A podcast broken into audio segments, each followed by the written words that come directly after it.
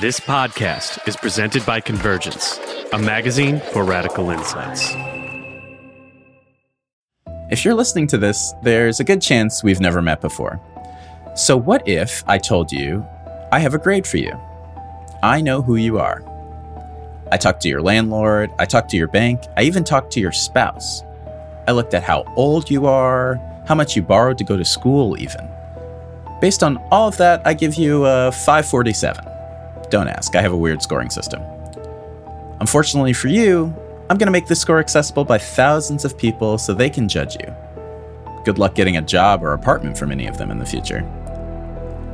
You didn't ask me to do this, you didn't give me access to this information. You don't even know where and how I'm storing this info. Well, the good news is, I haven't done this. The bad news is, a bunch of corporations have.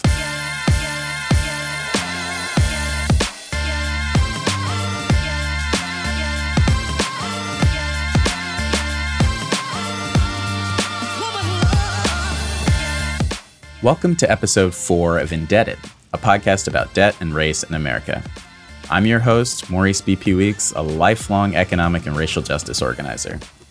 Each episode, we tackle a different aspect of debt, exploring how it works and why it spells bad news for black people and our entire economy. In this episode, we're uncovering those corporations in the background that are scoring everything we do credit bureaus. Is there a chance they even know that you're listening to this podcast? Probably. Let's get into it.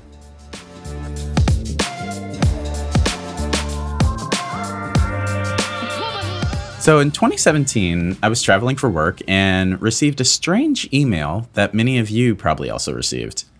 It was from Equifax, the second largest credit bureau. Notice of Security Incident, I believe was the title. It was followed up by some breaking news reports. Massive personal data breach. Equifax, the company that tracks all your credit cards and mortgages to determine your credit score. The company says that it could affect roughly 143 million Americans, or more than a third of the U.S. population. Between May and July, cyber intruders gained access to everything from customer names to social security numbers to addresses. Kind of a big whoopsie moment. What was hacked and stolen exactly? Well, just my social security number, birth date, every address I've ever lived at, my driver's license, credit card numbers, and total past credit information. Well, sh- Hey, I've been robbed before. I'm not new to this. But here's the thing I never actually gave Equifax any of this information. I mean, if someone steals from your bank account, it's insured, and hey, you put the money in the bank. There was at least some kind of consent to the bank having your cash. I don't remember telling Richard F. Smith, the former Equifax CEO, or any of his employees that they could have this info. How on earth did they get it?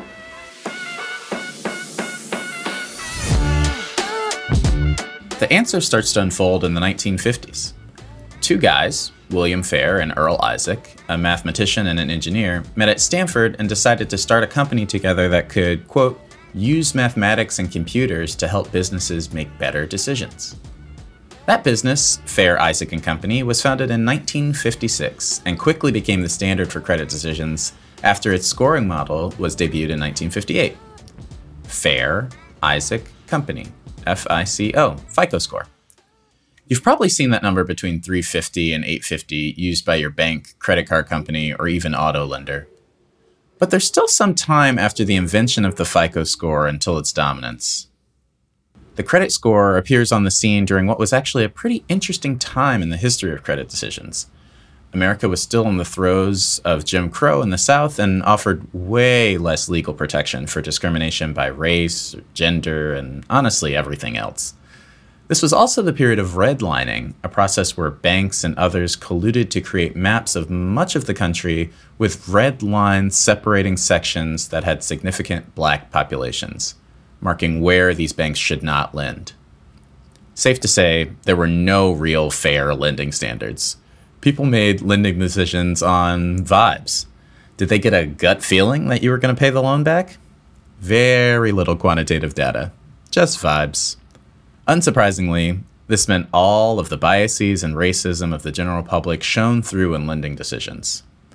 Even early attempts to standardize methods of keeping information about potential borrowers used data that led directly to discrimination. Take one company, the Retail Credit Company based in Atlanta.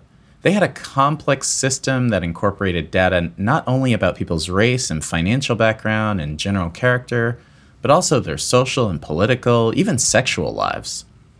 To give you a sense of how arbitrary and screwed up this was, there was a story of a Princeton professor who, in the late 60s, was cited as a morals risk by Retail Credit Company because she was, quote, living with a man without the benefit of wedlock. The real scandal didn't take off in earnest until Retail Credit Company announced plans to shift their records to computers. In the late 60s, early 70s, computers were not a thing. There was no such thing as a home personal computer before the mid 70s. Even then, who had one? We were at the beginning of businesses or anyone really using computers. So this scared the absolute crap out of everyone. Ralph Nader, yeah, I bet you haven't heard that name in a while, was the leading consumer advocate at the time and a huge critic of computerization and RCC's business model. At an early 70s symposium titled The Invasion of Privacy in Our Computerized Society, he described the danger of RCC's system, saying, Anyone posing as a prospective employer and willing to pay a $5 or $10 fee can now obtain data on the 72 million Americans whose records are stored in the computerized files of the retail credit company. Nader was tapping into something many Americans felt. RCC's computerization of their records exploded into a scandal. There were hearings in the House and the Senate, countless op eds, and national news stories. This all culminated in the passage of the Fair Credit Reporting Act of 1971. This act shaped what is still our relationship to our credit history. You could now access your credit history, and it forced companies to delete data about race, sexuality, and disability. RCC's business model and reputation took a gargantuan hit. They simply could not find a path forward. So they did what any corporation would do they rebranded. The new name they chose Equifax. How'd that turn out? This new standardization of credit reporting had several interesting effects, including massive consolidation of the industry, to the point where today there are only really three main players TransUnion, Equifax, and Experian. It also opened up an opportunity for a standardized way of describing someone's credit without the biased narrative a credit officer would have put together in the past. The FICO score, created years earlier, was the perfect solution. And fast forward to today, it's the industry standard. Recently, FICO does have some competitors, but it's still safe to say if you're buying a house or a car or opening a credit card, more than likely the lender is looking at your FICO score. So, problem solved, right? Wrong. If you've been listening to past episodes of this podcast, you know exactly where this is going. So, credit scores range from 350 to 850, and you can also not have a credit score. 54% of eligible black Americans have either no, poor, or fair credit. In other words, they have scores that are below 640. The average white credit score is 727. The average black credit score? 627. Why is that? Well, for one, shifting to quantitative data doesn't remove the biases, it obscures them. They're baked into the inputs. Of course, black people who are by design in worse financial positions than their white counterparts after hundreds of years of economic oppression will have lower credit scores. How could they not? And that has real financial implications. For example, a borrower with a 720 score taking out an auto loan is probably going to be able to get one of those great APRs or annual percentage rates you hear about on the commercials, like 2.9% or 3.5%. Lower that score to 620, you're looking at more like 12% or 15%, maybe even higher. That means month after month, you're paying more money for the same car that your white counterpart is also driving. Expand that same idea to credit cards, housing, and everything else that uses a credit score. Bad credit can block you from stable renting. It could even make your utility and cell phone bills higher. So, to find out more about the racial impact of the credit scoring system, I spoke to a friend who just happens to be an expert on credit scores. Hi, my name is Tamara Nopper, and I'm a sociologist and currently a senior researcher in the labor futures team at Data and Society. Thanks so much for joining me, Tamara, to chat about credit scores. I wonder if you can start by just describing how the traditional credit scoring system works. So, the traditional credit scoring system, historically, it's basically a risk assessment tool, and it kind of takes into account different information about your economic history and it calculates a score to determine kind of how risky of an investment would you be for something like a loan, um, but increasingly for things like consumer uh, credit. And so uh, back in the day, it was like things like index cards and so forth that different financial institutions used. And it was this idea that it was not kind of as efficient as it could be. And so you had basically uh, in 1989, the FICO score comes about from Fair Isaac Corporation. And so a lot of times on social media, you'll see people say things like, we didn't have credit scores until 1989, and it's a fairly new invention. But one of the things is, is that that FICO score was this idea of kind of, it gets, it's this broad idea of kind of creating a consistent scoring system, which is actually probably not an accurate way to describe it just because part of as we'll probably talk about later is that credit scoring isn't always really consistent and that's a major issue for a lot of people who are dealing with their credit scores and the impact of them but it's this idea of kind of taking all this data about somebody um, and basically creating producing a score through some type of calculation that determines their risk in the use of lending or consumer credit um, decisions. I remember reading something from when the FICO score was created, touting that this would be a way to decrease the amount of racism that's that mm. was used in lending decisions because before it was just a loan officer deciding as you walked in the door whether or not you were credit worthy or is that accurate? Yeah.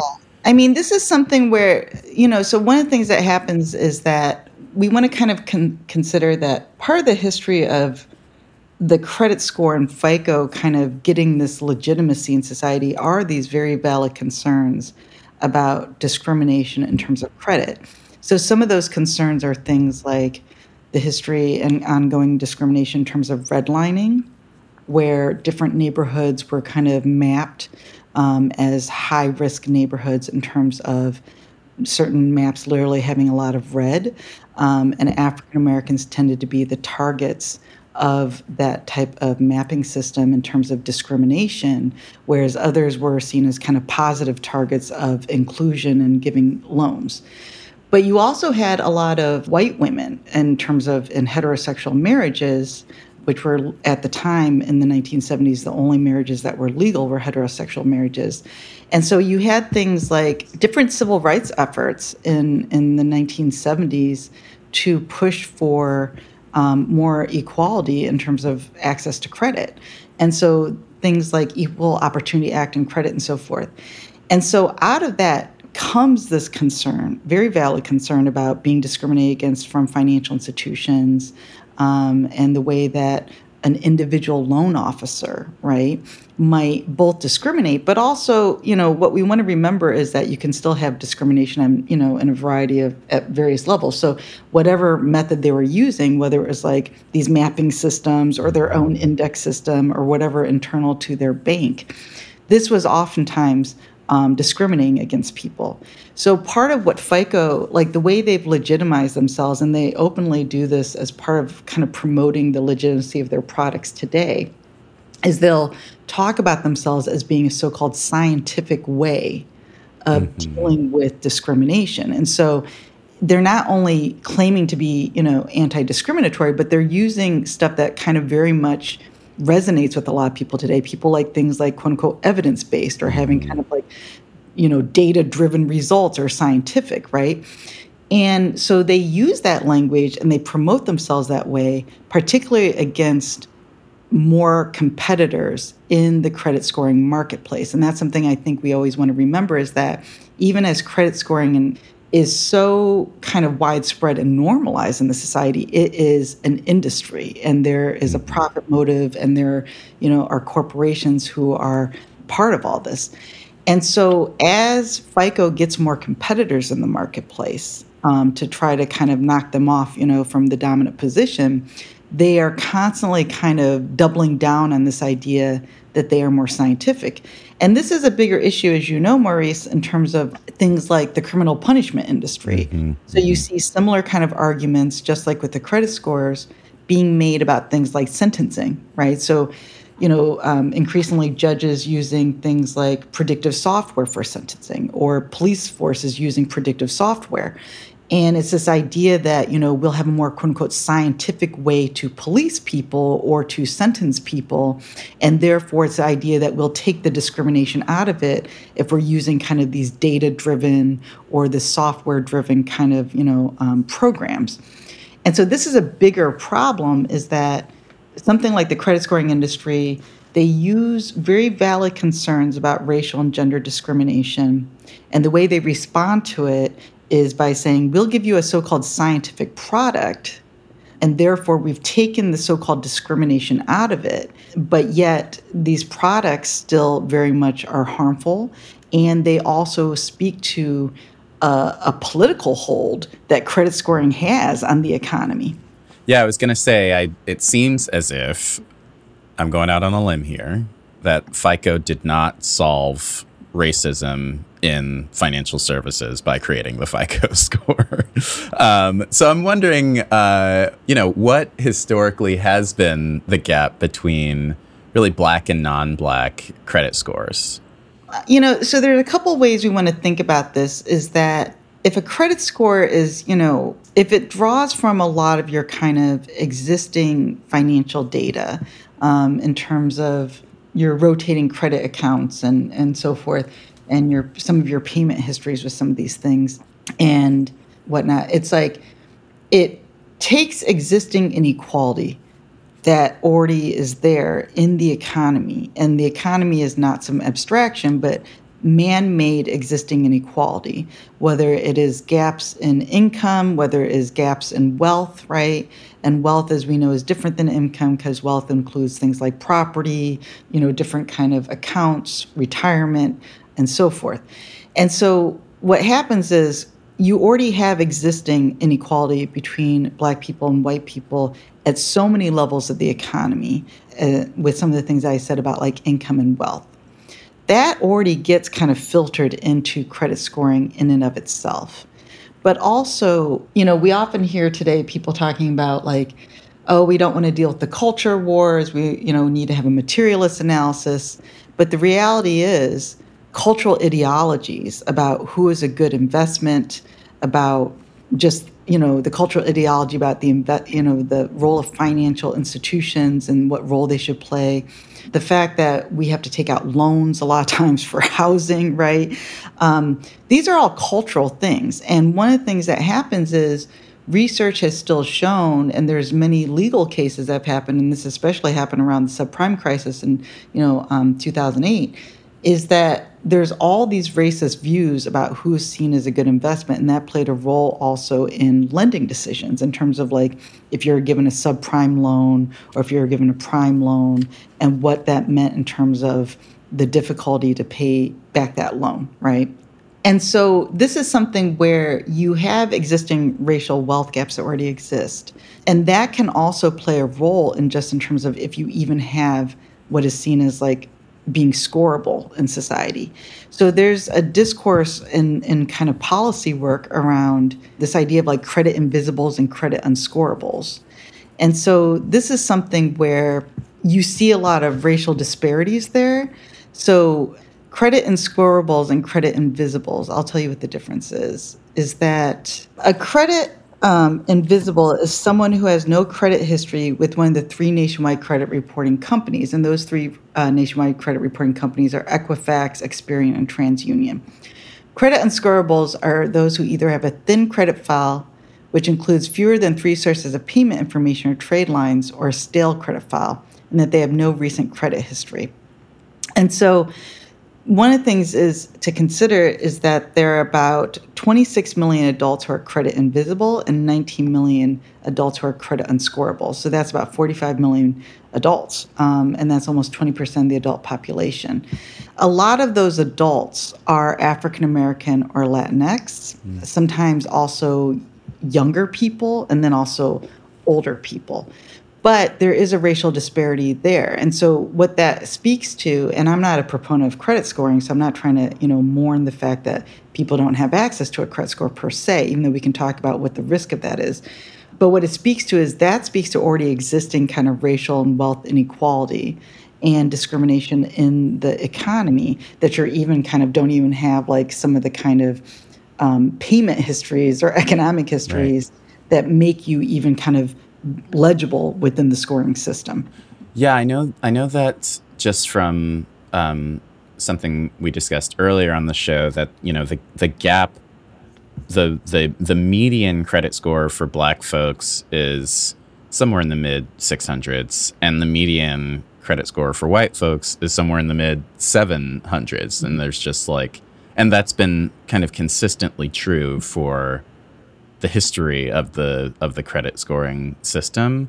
And yeah i'm just i'm i'm i'm wondering if there's more to why that persists than just sort of existing inequality or is that just the existing uh, you know economic inequality showing up in the scoring? I mean it can be that but it's also like part of your credit score is you know connected to certain payment histories in terms of um, if you get a loan, if you um, how you deal a certain debt, at what rate do you get like your consumer credit credit card, right? And so you know, there's certain things about what interest rates that you might get offered what type of loan, if you get a prime loan or a subprime loan. You also sometimes just have higher payments. So you might have less money to actually pay back yeah. loans. Yeah. And so, you know, and this is something I know you're familiar with, Maurice, but it's like if you think about when people talk about the so called black tax, right? Um, and the language that people use to describe a lot of times black people being charged higher interest rates. And there's a lot of research that shows there's evidence of that. But also, the higher cost of living a lot of times for black people including middle class black people for a range of things um, in terms of like how um, pricing is done by different companies based upon geography and racism. And so one is sometimes you just have you know you're kind of um, having more money taken out, right, of, of your communities or of kind of what you could pay with, but you're also sometimes being charged higher rates. And so you also have that being baked into the economy in ways that can also impact, let's say, payment histories mm-hmm. or being able to kind of pay back something as regular. But you also just have existing wealth gaps in terms of like inheritance, right? So a lot of us inherit our wealth. And usually that was historically in the course of like home ownership. Mm-hmm. But you also, you know, the racial wealth gap is important to consider because if you're in a situation where you need to pay off something and you might not have, you know, um, a safety net to do that, right? Um, in terms of other family members or in terms of like, a, you know, some money that you've been able to kind of set aside, right? That isn't for kind of uh, regular monthly monthly bills that can also impact let's say something like your payment history yeah. and that can also impact things like what ultimately becomes your credit score. Yeah you answered a question that that i feel like a lot of folks will have which is um, you know if you we know that if you have too much debt that you're not paying that means you have a low credit score. If you have too little debt or no debt you have a low credit score. Mm-hmm what the hell does it matter what my credit score is? Like maybe mm-hmm. I can't buy a house, but I don't want to buy a house. But you're saying it it impacts so much more than mm-hmm. that, mm-hmm. and sort of creates just this general tax on on black life. I mean, to put it really really mm-hmm. bluntly. Mm-hmm. Um, I know that most most people's exp- first experience with one of these credit scoring firms is probably a negative one. Um, mm-hmm. If you're looking up your credit for the first time, you probably don't have the warm and fuzzies, especially if you're a black person. Um, and it might be the first time that you've heard of one of these these private companies that have all of your data that you didn't consent to giving them or anything like that. and I'm wondering like why do private companies do this? Like why isn't this a government function? I mean, I think you know, private companies they capitalize on things. So I think one is the answer capitalism. right. I think they want to make money, but I think also they, you know, it was interesting because during the pandemic, there was all this stuff about whether, you know, some elected officials were calling for, and we're still in a pandemic, obviously, but at the beginning of the pandemic, some elected officials were calling for certain data to not be included in credit scores, to have some type of relief around certain data, including medical debt data and so forth. And it was actually the credit scoring industry, the credit scoring kind of lobby. But the thing is, it's very difficult to actually kind of trace some of those lobbies, right? So we know that there's like financial services roundtable. We know that there's credit scoring roundtable, you know, uh, lobbies, but they're not. They act kind of very quietly, but very powerfully. And so you just see sometimes in news stories, oh, the credit scoring lobby opposed this, right? Um, or didn't want that part in there, and so forth. Um, and so, you know, you also just have a vested interest in these financial institutions in terms of what people have described as kind of the increasing financialization of social life. It's not just they're not just trying to play a role in kind of um, lending to you a loan at a bank. They're they're playing a major role in just kind of the redesign of society. So if you think about something as simple as, you know, now increasingly to get your paycheck, you can't get it in paper form. And you right. have to do direct deposit, meaning you have to have a relationship with the bank, right? And so part of, I, I would argue that part of what credit scoring is, is even though credit scoring is a separate industry from necessarily banks, it works intimately with kind of the power of financialization because part of it is it's this idea that we need a credit score to be able to get certain things and that if you want to avoid certain types of financiers like a payday loan or you know if let's say your family member can't give you you know or if you want to have the american dream you got to go through a financial institution mm-hmm. well that's been a that's a cultural ideology that's been normalized and that um, the credit scoring industry has helped to normalize, right? Yeah. Um, if you think about, for example, you know, when you say like a lot of people have negative experiences, think about, for example, um, when I teach about credit scores in my class, students like um, was it Credit Karma? Like they talk about some of these commercials. And if you think about some of these commercials, they'll show people kind of living in a not so great situation. And then it's this idea of like, oh, we're going to magically change our lives through these credit scores. Totally. So there's this weird recognition on the credit scoring industry, they want you to think your life is kind of crappy, but that a credit score can kind of solve it, right? But there's also all this cultural work that they're doing to get us to think that this is a good thing in yeah. society, while they're also doing all this behind the scenes work through their lobbies to basically maintain their power and dominance over the economy. I mean, I'm I'm actually glad that you mentioned the Credit Karma commercials because mm-hmm. I, I, I it, it it sort of adds to the you know the uh, maybe a mystique of the credit industry that you know mm-hmm. this i mean if for folks who haven't seen the commercials it would it'll be like you know someone who's in their 20s living mm-hmm. with their annoying parents and mm-hmm. then they check their score on credit karma then mystery box happens and all of a sudden they're not living with their parents and it never mm-hmm. really explains mm-hmm. what happens you know what you gain from actually checking your credit score but mm-hmm. the message is really clear that if you don't do this you will be in a bad situation mm-hmm. um, yeah so I've, I've always found those commercials being like man this is really like mm-hmm. like you're saying doing more cultural work than explanatory like financial mm-hmm. work one of the things that has increasingly happened is our credit reports, and, and this is important, is that we often use the term credit report and credit score interchangeably. They're yeah. not the same thing, but they're very highly related. So a credit score comes out of kind of the information of your credit report, and a credit report is a statement about you know your credit activity, current credit situation, and your loan payment history. Um, and the status of your credit accounts. And so increasingly, sometimes landlords are using like looking at your credit report and so forth and we know that it's gotten very competitive to just yeah. get an apartment these days as well as you know extremely expensive And so a credit score comes from the information of your credit report, but sometimes this gets kind of talked about interchangeably where people say, oh, the landlord sees your credit score. They don't always see the credit score, they see Right. sometimes a credit report. But it is this way that increasingly, like your kind of history with credit and your payment history is increasingly being looked at to kind of think about things like auto loans, um, getting access to kind of rotating credit accounts, getting access to, you know, um, an apartment. And that's something that I think has shifted tremendous, or that I not just think, but that has shifted tremendously is the significance of your credit report in these processes of other parts of your life.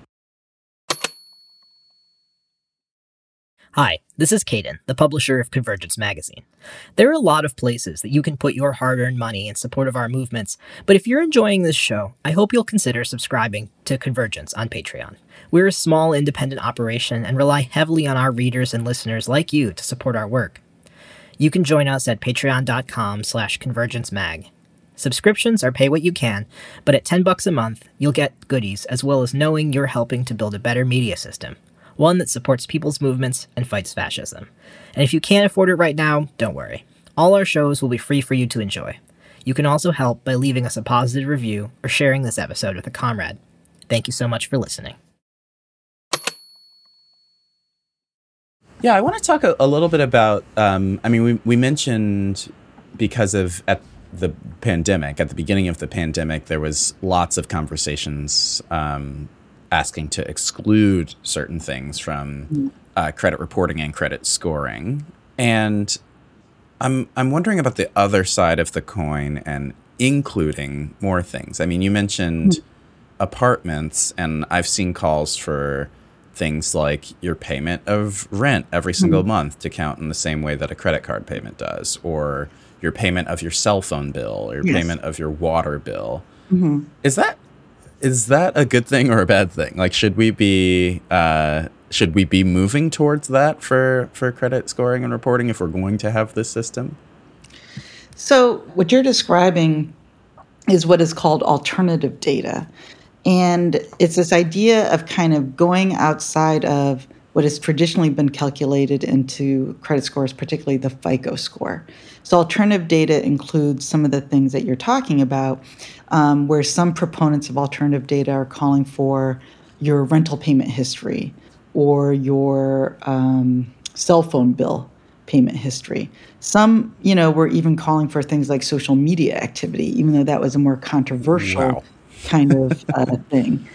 It was some of the companies that were calling for social media activity as alternative data were fintech companies, financial technology lenders who only kind of lend online and don't have the historical kind of brick and mortar type of banking services offered. Um, and Boy, so, my credit score would take a huge hit if that was true. Good I lord. don't know. You know, if you have a lot of friends and they're so-called upstanding, I mean, this is some of the problems. Is you know, or they would say like alternative data was literally sometimes like, do you have good ratings on you know your restaurant or something like that, right? um, so, but this is something where part of what what it is is that it was this idea that certain minority groups and certain groups don't have access to a credit score. So this goes back to the whole issue around credit scorables and credit invisibles. But it also was this idea and this push that's in, and you know, you actually have a lot of liberals and some progressives who talk about this.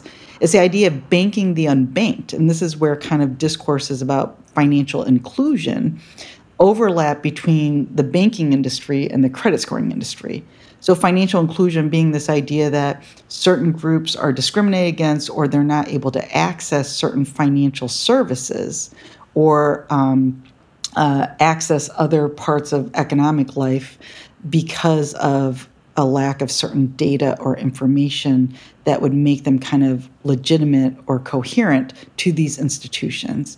So you have this push, for example, um, to kind of bank the unbanked. And then you have this push for getting credit scorables and credit invisibles alternative data. A lot of times, the targets of both the banking the unbanked and the alternative data proponents, the targets are the same. It's basically uh, a lot of times black people and minority groups that are seen as kind of disadvantaged in existing kind of banking and credit scoring systems. So the alternative data argument is this idea that we should incorporate more data that would allow people to then be kind of either visible or scoreable. And so, again, some of this data being kind of things like your payment histories and so forth. Mm-hmm. So, some people will do these studies and they'll say, hey, some of these payment histories show that, you know, so called good signs of character. Because at, in the end, credit scoring is this so called risk assessment, and risk assessment is this assumption about character. What do we think is, you know, um, looking at your profile, what do we think is the likelihood that you will pay back? Or in the case of like sentencing, um, it's the assumption that looking at this data, what is the likelihood that you will commit this crime, quote unquote, again, right? Even though I will say all sentencing is risk assessment, regardless if it's right. using predictive software or not, right. right? So this is something where you have these proponents and some of the proponents they're you know across the political spectrum. So you've had some proponents of alternative data have been for example uh, vice president kamala harris when she was running for i remember this. right? and touting this as a racial justice reform yeah she to- touted this as a way to kind of increase um, you know uh, black wealth mm-hmm. right? Um, you've had and and this is also where it's important to think about what do people think alternative data means? Some people think it means calculating a new score. So, for example, uh, Tim Scott, who is a Republican presidential candidate, he's you know thrown his hat into the race for the president of um, uh, the presidential race for the GOP. He is um, a proponent of like the Vantage score, and the Vantage score basically, and this gets at how credit scoring industry is you know an economic marketplace it's it's a score that was created by the big three to try to kind of take on the dominance of the FICO score, right? Mm-hmm. Um, and so he was proposing kind of that as a so-called form of alternative data. So you also have competing ideas of what alternative data is, but ultimately it's this idea that oh, you know, we need to kind of go beyond so-called traditional scoring data incorporate new forms of data into a calculation that supposedly can get more people into the credit scoring marketplace and so forth.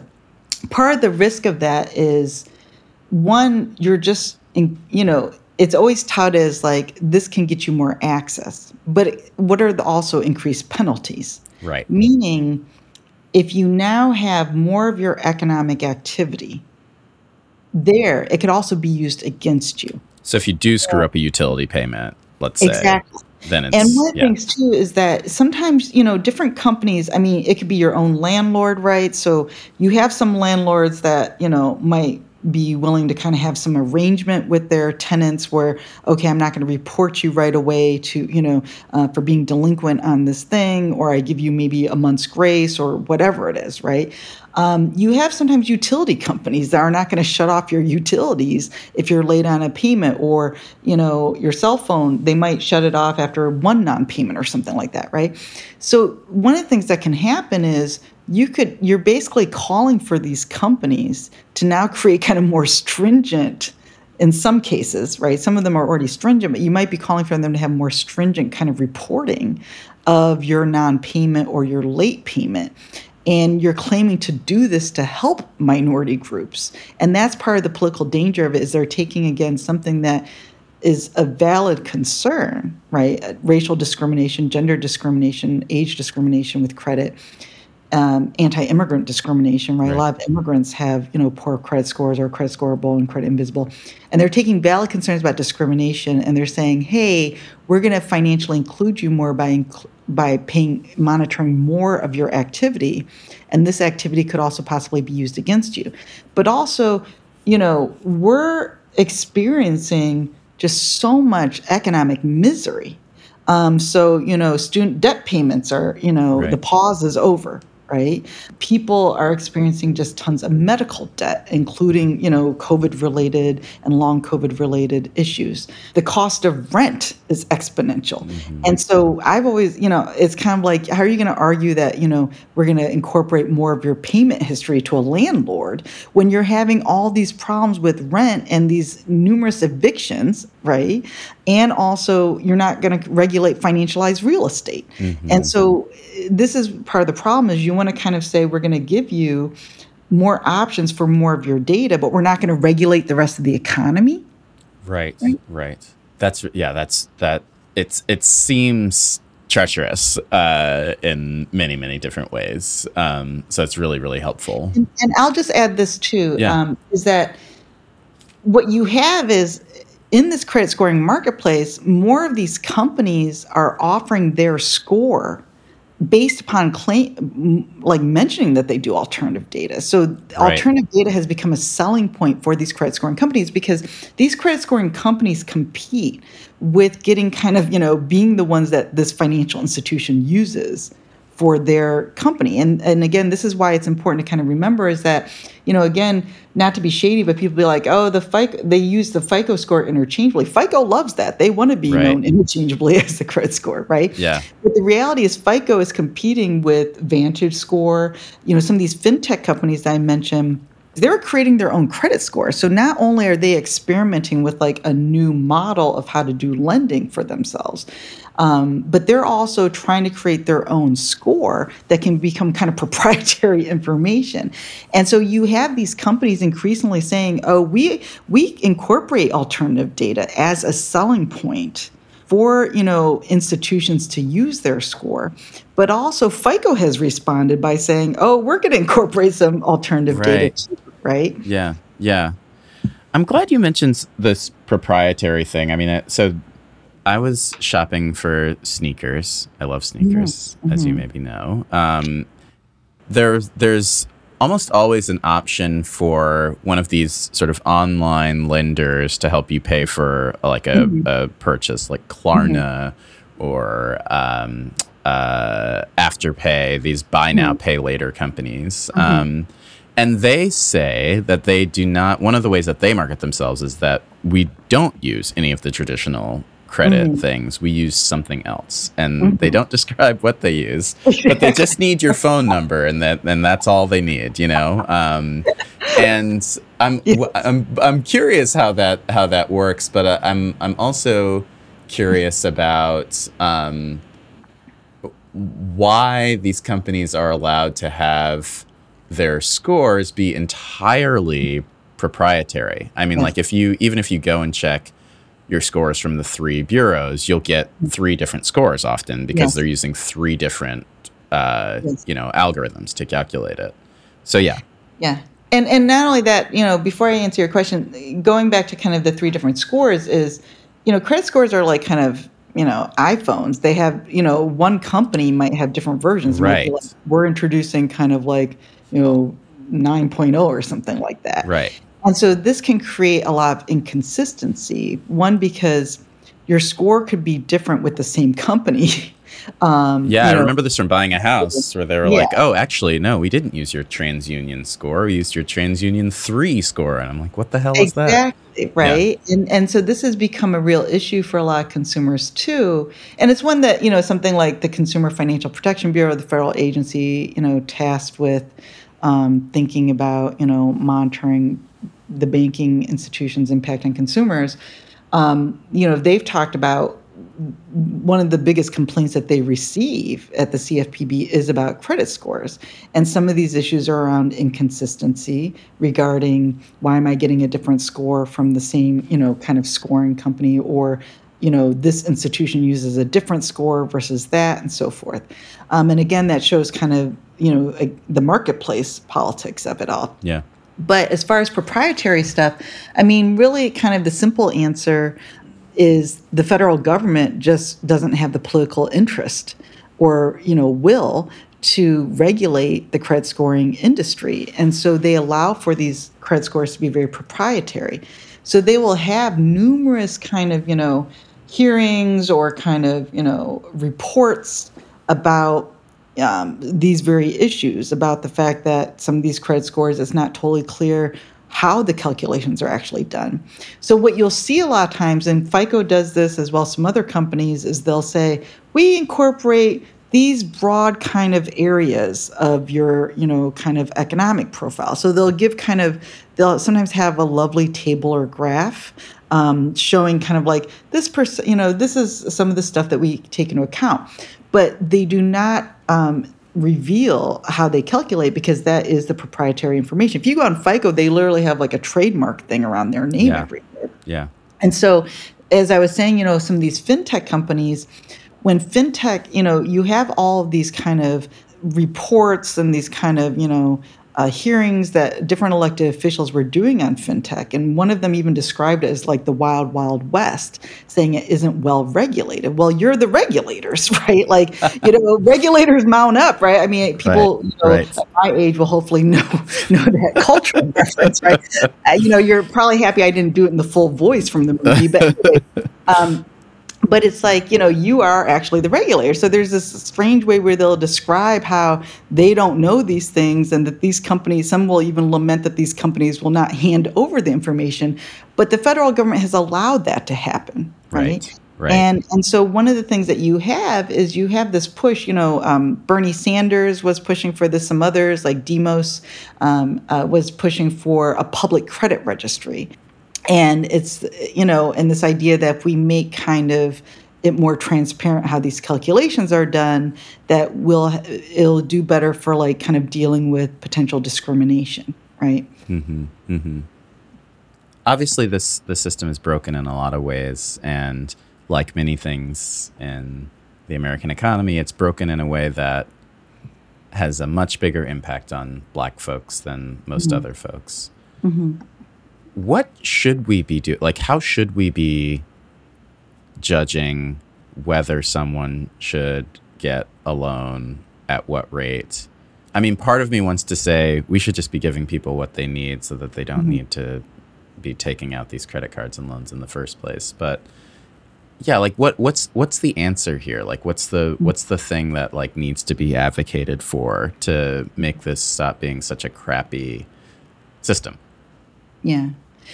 I mean, what I think is uh, there's uh, there's several things. One is in the short term, I think that we could I would say a public credit registry is probably in the short term one of the better ways to go. But part of the problem, you know, with public credit registries is it's kind of the bigger problem when people talk about transparency in general when it comes to kind of data and software. Is sometimes it's just saying the quiet part out loud, but we already know the quiet part is just awful, right? So it's kind of like now we know we, you know, you're revealing that you scored this stuff, but that doesn't necessarily deal with your dominance in society, right? right right And so part of it, I think, um, is that even though I've been, you know, pointing out that people often say, oh, the FICO credit score started in 1989, and that to me, you know, using that interchangeably with credit scoring, it doesn't always get at kind of the long history of credit scoring or how credit scores are so kind of pervasive beyond the FICO score. But what I appreciate about that sentiment when people are saying, oh, you know, credit scores have just been around since 1989, is I believe a lot of those people are saying that are trying to say this is a fairly new invention and that we should think about how to kind of dismantle it, right? And that we need to kind of think about why we don't need it. So I would say in the short term, a public credit registry could be useful if it's used to kind of mobilize a bigger political conversation um, where it's not the horizon, right? I don't want to just be now we have a public credit registry and we're done, right? But it's really to kind of do more exposure about how people's lives are being picked apart to kind of create a scored society. This is something that uh, Danielle Keats Citron and Frank Pasquale talk about. And so the scored society, I think that's the bigger problem is that we have become a society that uses scores to kind of calculate um, the economy and to kind of determine right how people participate in the economy. So those scores could be anything from like the fact that after you have one customer service exchange, you get you know a notification to score that person, right right. Or the way that we can use scores to kind of fuck with each other, frankly, right? Um, if you think about teaching evaluations and scores, right? Um, but also, you know, in terms of how you know students can try to get back at a professor through a score, right? Mm-hmm. Um, or you, you know, you try to kind of mess with somebody's restaurant, you know, ownership through a score or something like that, right? So there are all these ways that we use scores to kind of deal with bigger issues in the society. I think that is what we need to ultimately also be questioning. Why is our economy built upon financialization, a credit scoring industry, and scoring?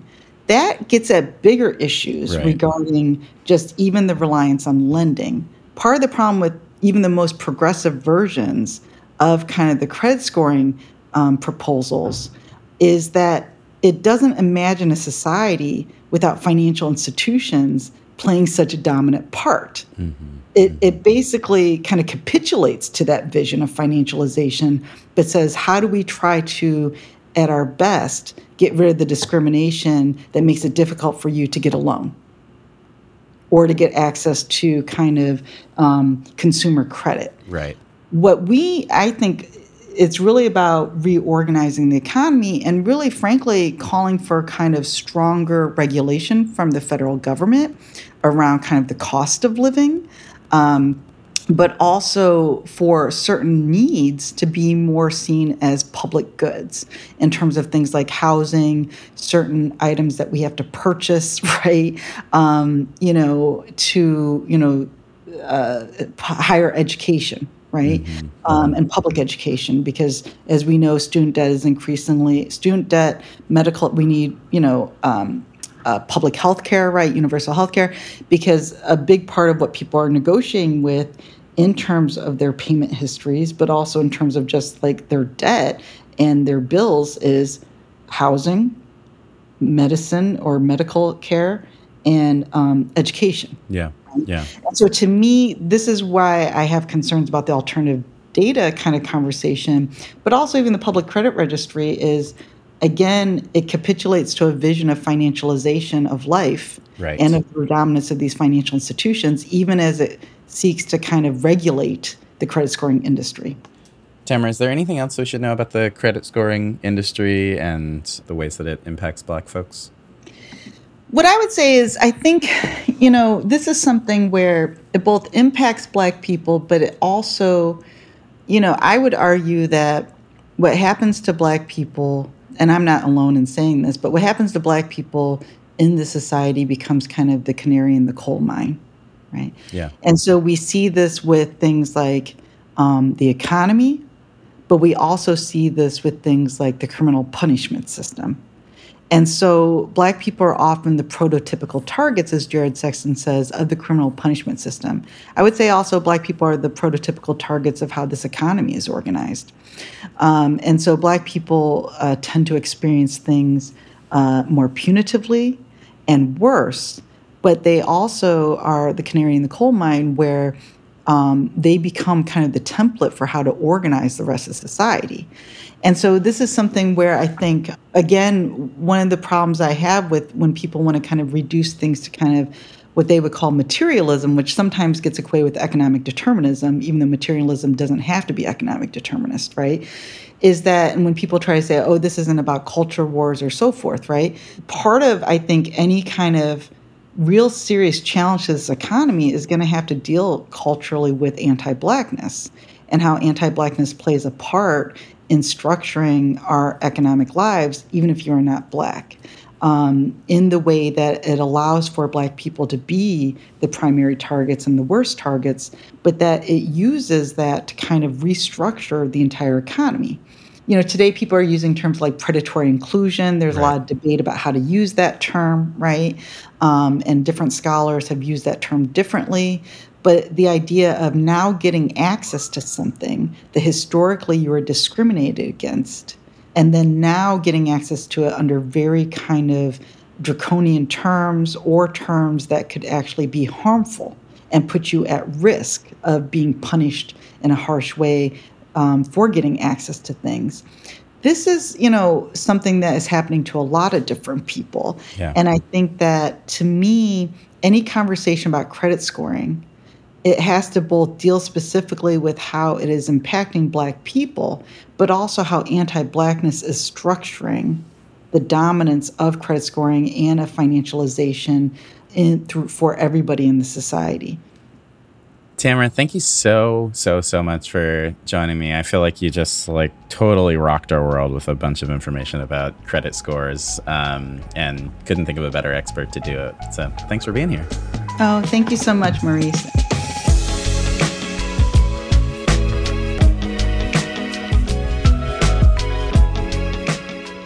Okay, so it's creepy how much data these companies have and how they're trying to expand and how much control they have over our daily lives. Oh, credit scores. What do we do with them? How do we stop credit scoring from expanding the racial wealth gap? I'll admit, in a society where debt is king, it's unsurprising to have an attempt to standardize a form of assessing people.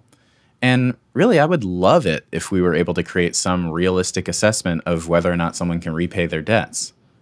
Imagine something that could take into account the history of black people in debt in this country. But I think what I'm describing is literally impossible, even with computers. So, what do we do? Well, a simple solution is giving people what they need. We shouldn't need to take out debt to get to and from work or buy groceries or have stable living conditions.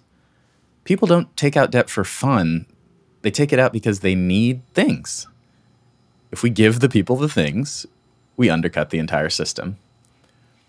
In the meantime, I think this is a field that begs for regulation.